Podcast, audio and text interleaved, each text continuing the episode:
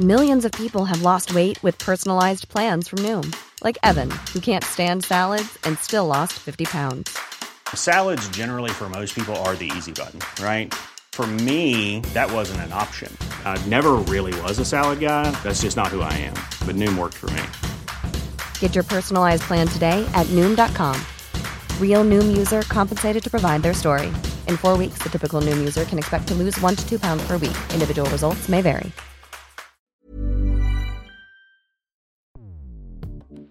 Escuchas. Escuchas. Escuchas un podcast de Dixo. Escuchas Bien Comer con Fernanda Alvarado.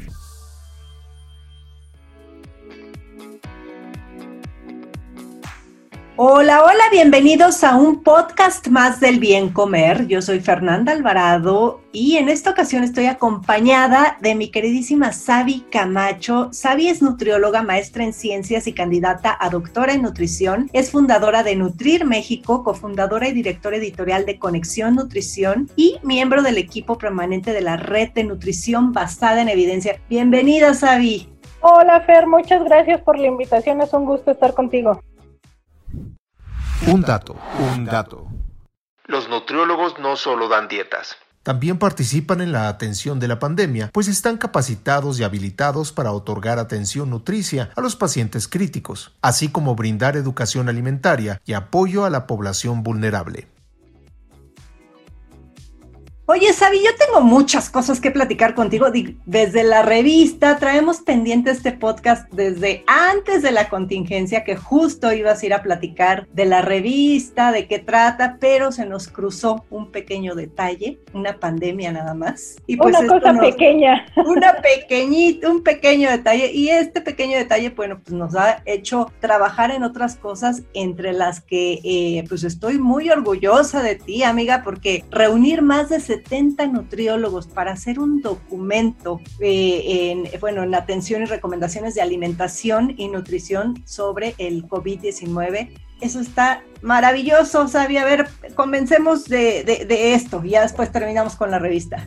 Bueno, pues te cuento. Eh, a razón del, de la pandemia de COVID, nos empezamos a dar cuenta de que estaban saliendo cada vez más desinformación respecto al área de nutrición. Hay enjuagues, jugos, este, gotas y vitaminas, supuestamente para mejorar el sistema inmune y que este, ciertas preparaciones para hacerle frente a la contingencia o a la enfermedad y pues no había un documento generado por profesionales de la nutrición que permitiera tanto a los nutriólogos tener una guía sobre esta enfermedad como para la población en general. Y entonces nos, nos juntamos más de 70 nutriólogos de todo el país y de diferentes áreas de, de la nutrición y armamos en cuestión de ocho días, no nada más el, el contenido, o sea, qué era lo que íbamos a hablar, sino la redacción de cada,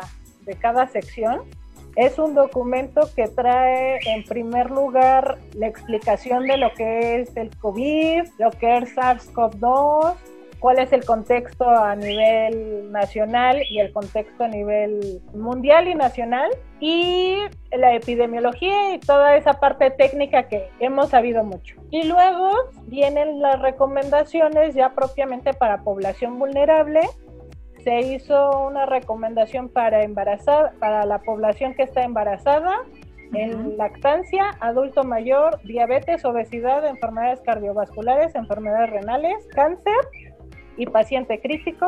Y unas recomendaciones ya para la población sana, tanto en casa como para la población que está trabajando y que pues no se pueden quedar en sus casas. Eh, recomendaciones de actividad física en confinamiento para todos los que nos tenemos que quedar en casa y poder continuar con nuestra actividad física. Y ya propiamente una revisión de temas sobre alimentación, seguridad alimentaria, compra responsable, saludable y sostenible.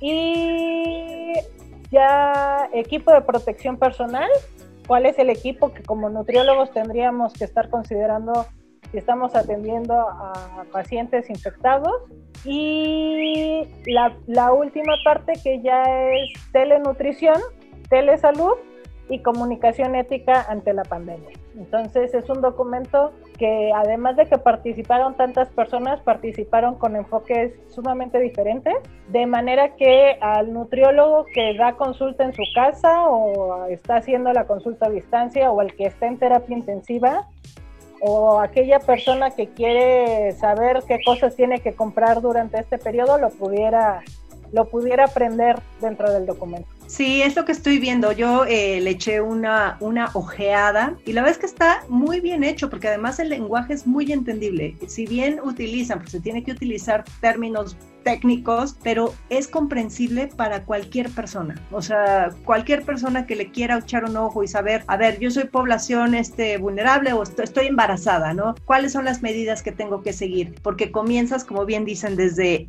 el lavado de manos con unas imágenes muy lindas diciéndote cómo debes lavarte las manos y termina ya hasta cosas más en particular sobre esta población que tú bien mencionas es vulnerable, ¿no? Y de ahí, bueno, eh, eh, hablando de esta población vulnerable, mucha gente, a mí me llamó mucho la, atención un dato, digo que el dato es muy, pues está muy pronto, ¿no? El decir que, que 40% de la población que ha muerto por COVID en México tiene sobrepeso y obesidad. Falta todavía tiempo, pero bueno, es una constante que hemos visto en todo el mundo, ¿no? Que las enfermedades, llámese diabetes, hipertensión, eh, obesidad, pues son un factor importante a considerar y que la gente de repente no lo ve, cree que nada más es eh, la cuestión de que nos ataque el bicho y ya, ¿no? Y dejamos atrás toda esta parte importante del, del cuidado en nosotros mismos.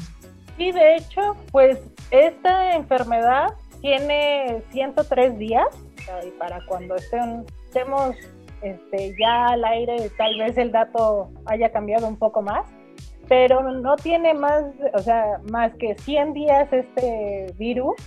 Empezó en China, como todos sabemos. El 31 de diciembre eran 27 casos el día que, el 11 de marzo que se estableció como pandemia eran poco más de 115 mil casos y el fin de semana habían 1.800.000 personas infectadas. Como mexicanos decíamos, ah, eso pues no nos va a afectar como les afectó en Europa porque la población mexicana es más joven, es casi la mitad de años en promedio eh, la media de edad de la población mexicana respecto a, la europea. Y decíamos, esta es una enfermedad que ataca a viejitos, que tienen complicaciones este, respiratorias y ellos son los que se van a afectar. Pues el promedio de edad de los fallecimientos en México es de 44 años y el, el promedio de edad en Europa de los fallecimientos fue de 75 años. Entonces, la edad no está siendo un factor protector y lamentablemente pues ya esta enfermedad nos encontró con el 75% de la población mayor de 20 años con sobrepeso y obesidad, con diabetes e hipertensión como primeras causas de muerte. Y pues ya nos encontró con ese panorama y con esas enfermedades.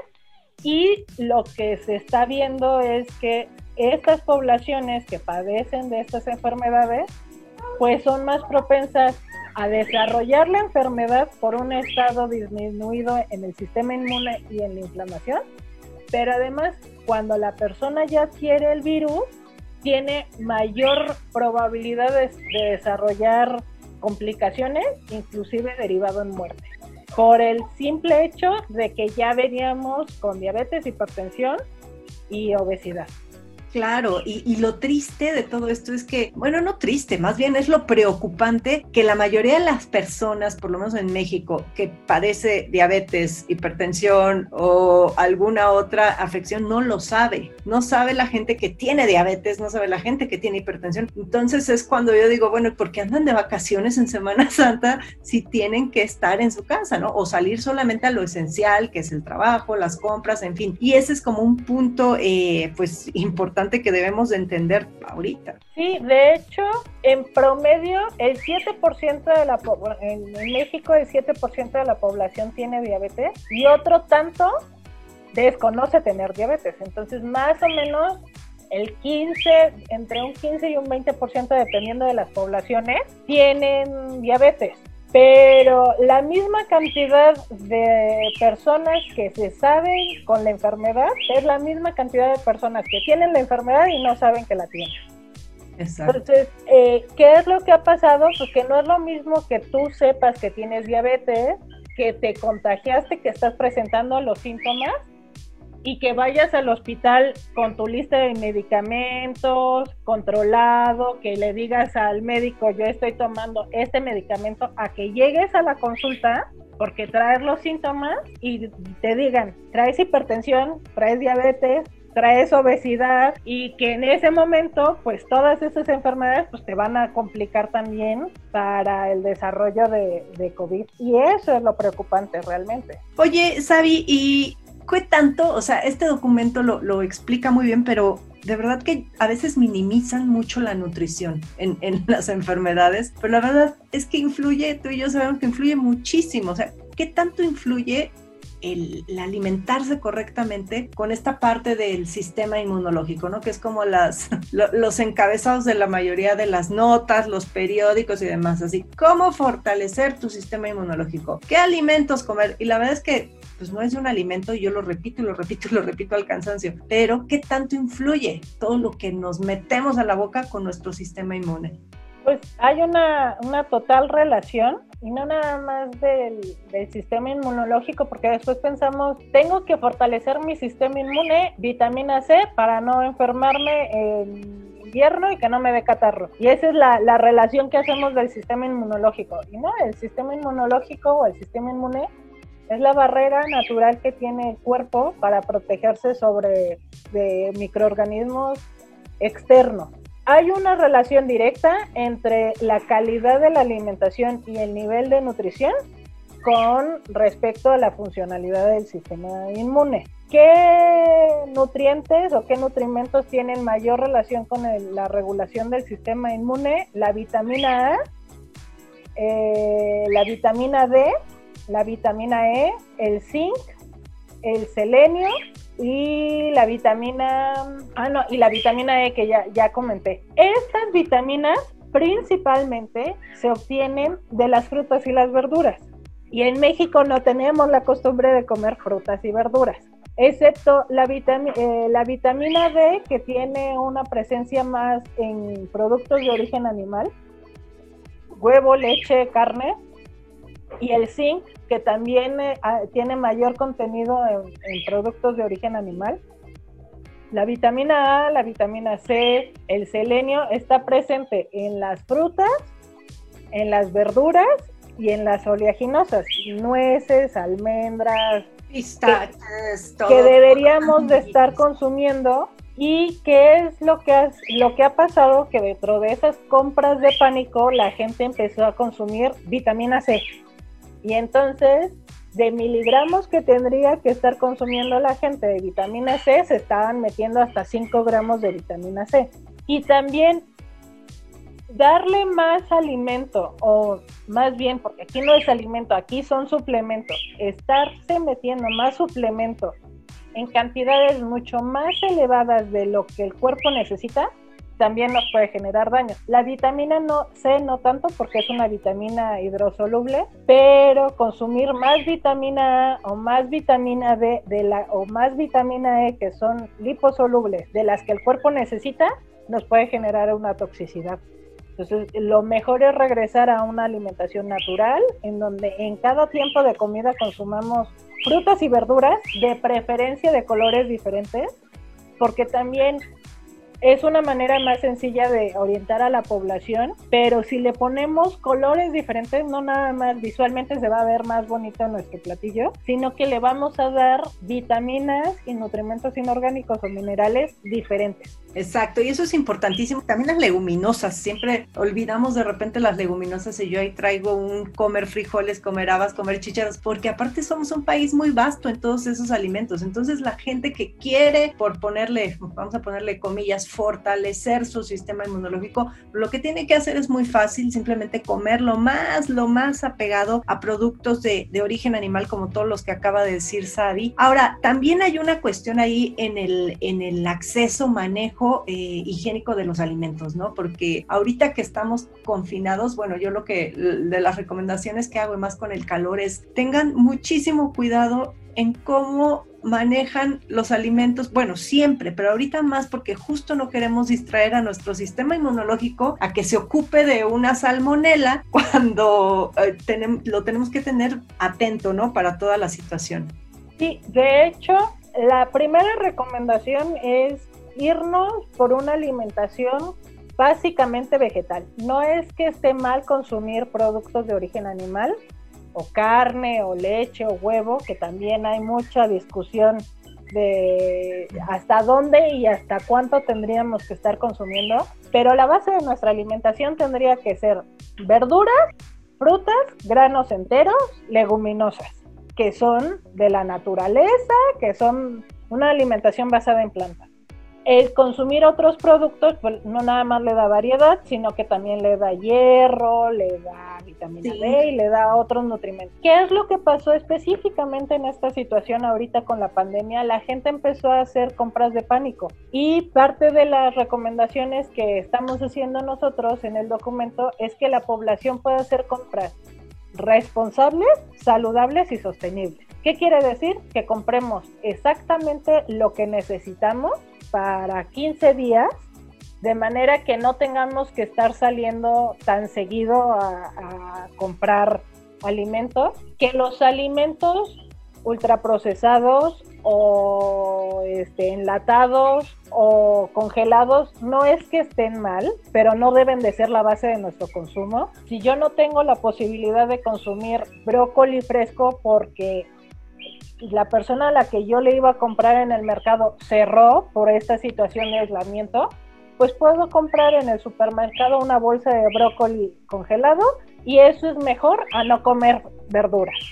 Además de que las compras las deberíamos de estar haciendo en familia, de manera que podamos cubrir los gustos de todos, pero en la medida en la que se necesita el alimento. Entonces, una sugerencia es que hagan compras para 15 días. También en esta situación la gente empezó a comprar muchos alimentos industrializados que pues la calidad este, del alimento no es la mejor para una alimentación diaria y saludable y que esto genera también mucho desperdicio y generación de basura. Entonces, la parte de la higiene y del contexto tendría que en el cuidado de la alimentación o sea, lavar perfectamente los alimentos, lavar las tablas, las toallas o los trapos con los que yo limpio, evitar la contaminación cruzada. Esto es que si yo agarro una tabla para cortar carne, no ocupo la misma tabla para las verduras y para el postre,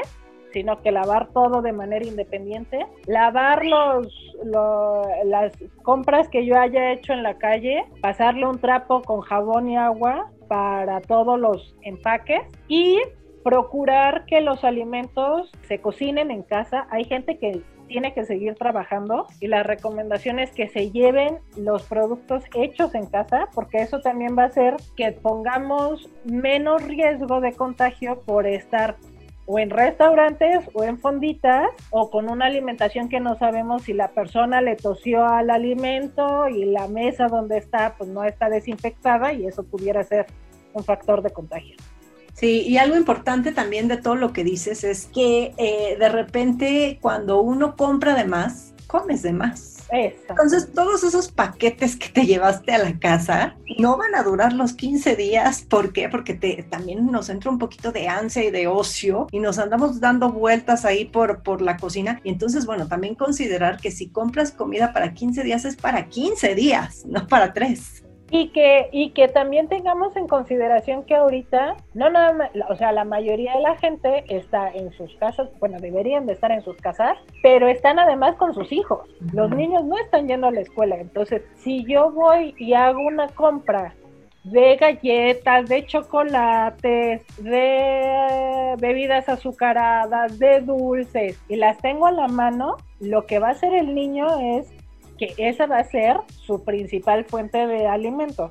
Sí, no, no, no. Lo que tendríamos que estar haciendo es sí planear las compras a 15 días, pero hacer un menú De manera que a los niños a la hora de mediodía les mandemos su lunch, les hagamos su lunch como se los estaríamos mandando para la escuela. Fruta picada, verdura en palitos, un sándwich, de manera que también tengan acceso a comida que sea saludable, pero que sea de fácil acceso.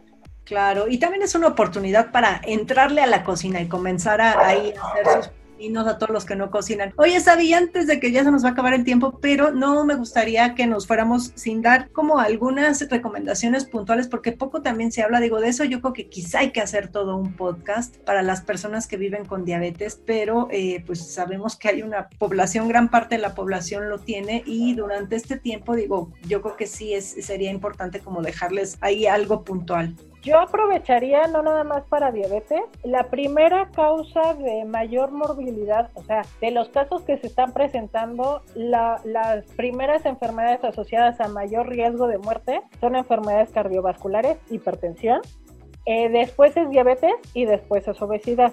Estas tres si bien tienen un componente de genética, también tienen un componente de estilo de vida. Entonces, ¿por qué están afectando? Porque aumentan la inflamación disminuyen el fortalecimiento o la función pulmonar y eso hace que una vez que adquieren el virus, pues metabólicamente se, se trastorna el cuerpo, eh, los pulmones no funcionan de la misma manera, la tensión arterial no funciona de la misma manera. Entonces, para las personas que nos están oyendo o para los colegas que atienden este tipo de pacientes, la recomendación es que sigan atendiéndolos de manera remota, o sea, así como lo estamos haciendo tú y yo, dar seguimiento a los pacientes, porque después decimos, pues como no, no puedo ir al consultorio, pues entonces hasta que regrese al consultorio y la diabetes va a seguir estando presente. Entonces, que la población siga teniendo eh, su esquema de autocuidado, que se cheque su presión, que se cheque su glucosa,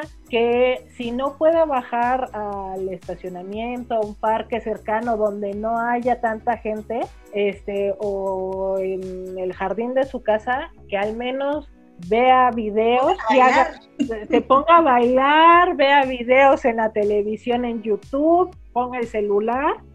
Hoy tenemos también que aprovechar la tecnología, mantener esa actividad física, porque no nada más nos va a ayudar a fortalecer nuestro sistema inmune, sino que también nos va a ayudar contra la depresión de estar encerrados en nuestras casas. Que también procuren tener unos 10 minutos de luz solar porque es la manera en la que nosotros producimos vitamina D y la vitamina D está, se está estudiando y se ha visto que tiene un efecto también de protección para la obesidad y para el sistema inmunológico. Y que anotemos en una lista el nombre del médico, el medicamento que estoy tomando y mis dosis y la traiga yo este, en la cartera porque ante una situación de contagio sabemos que entre 4 y 14 días se pueden desarrollar los síntomas, pero una vez que se desarrollan los síntomas, la progresión de esos síntomas es sumamente rápida. Entonces, que la gente no se descuide y esta la vea como una oportunidad, como tú dices, de regresar a la cocina de convivir en familia, de ser más conscientes del cuidado que le estamos dando a nuestro cuerpo para hacerle frente a enfermedades y que hoy nos queda claro que el mejor lugar donde podemos estar es en nuestro hogar. Escuchas Bien Comer con Fernanda Alvarado. Sabi, pues interesantísimo. El documento está abierto, ¿no? Está en línea se llama, eh, por acá está. Atención y recomendaciones de alimentación y nutrición COVID-19 para México. Es un documento de descarga gratuita. Ustedes lo pueden descargar en la página de la revista. Es una revista digital que se llama Conexión Nutrición. El sitio web donde la pueden descargar es www.conexionnutrición todo junto, conexionnutrición.com.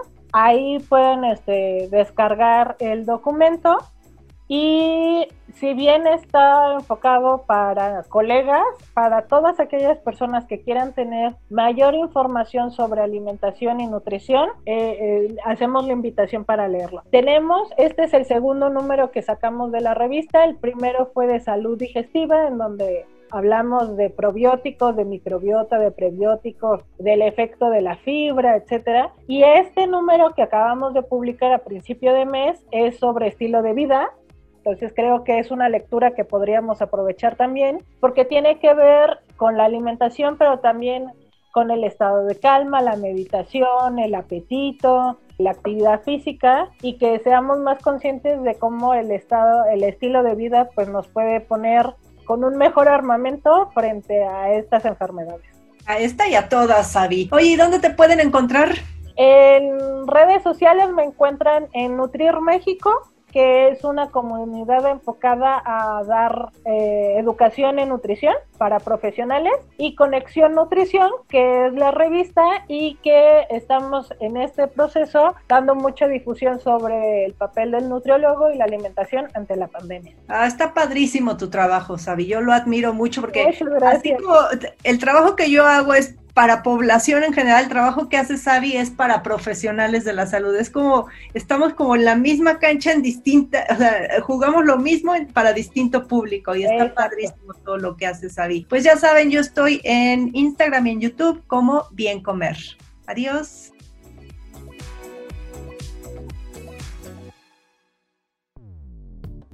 Dixo presentó Bien Comer con Fernanda Alvarado.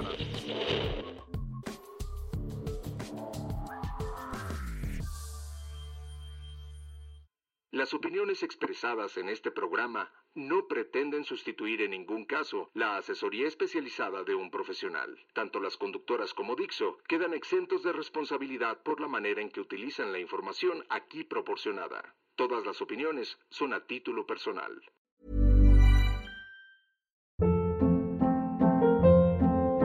Hold up. What was that? Boring. No flavor. That was as bad as those leftovers you ate all week. Kiki Palmer here, and it's time to say hello to something fresh and guilt-free. Hello Fresh. Jazz up dinner with pecan-crusted chicken or garlic butter shrimp scampi. Now that's music to my mouth. Hello Fresh. Let's get this dinner party started. Discover all the delicious possibilities at hellofresh.com.